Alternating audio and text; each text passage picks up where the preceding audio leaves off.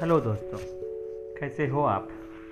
Welcome back to another episode of motivational story ये story है चित्त और चिंता के बारे में। हम, हमें जो हो रहा है वह एक नाटक का पार्ट है, ये समझ के उसे पास होने देना है। कोई एक बात को पकड़ के नहीं रहना है। कहानी है एक गुरु और एक शिष्य की। शिष्य जब गुरु के पास आके बात करता है कि गुरु जी मुझे रात को नींद नहीं आती है और बहुत सारे ख्याल आते हैं तब गुरुजी कहते हैं अभी तो बेटा रात हो गई है तुम एक काम करो, सामने वाले पार्क में जाओ, वहाँ पे सब जो ऊँट है, उन्हें सुलाओ। जब सब सो जाए, तब तुम सो जाना। तो शिशु तो चला गया पार्क में। वहाँ पर जो ऊँट थे, उनको सुलाने के लिए।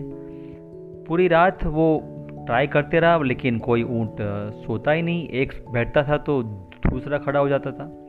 जब दूसरे को सुलाता था तो तीसरा चलते बनता था। वैसे करते करते पूरी रात चली गई।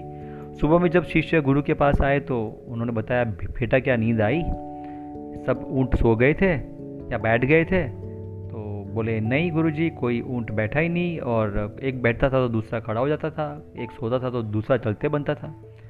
तब गुरुजी ने कहा कि, बेटा, ऐसे ही होता है।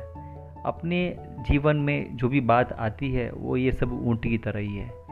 एक बात को ख़त्म करते तब तक दूसरी बात खड़ी हो जाती है और हम उसके पीछे लग जाते हैं। तो ये कोई भी एक दुख या सुख के जो स्थिति होती है, उसे पकड़ के नहीं बैठना चाहिए। Everything will come and everything will go this thing will too pass वैसे ही सोच के अपने को समझ के चलना है और एक साक्षी भाव में रह के जीना है। तो दोस्तों, आज के लिए इतना ही। मैं हूँ शैलेश प्रजापति, आपके साथ मोटिवेशनल स्टोरीज लेके फिर मिलेंगे अगले हफ़्ते। Thank you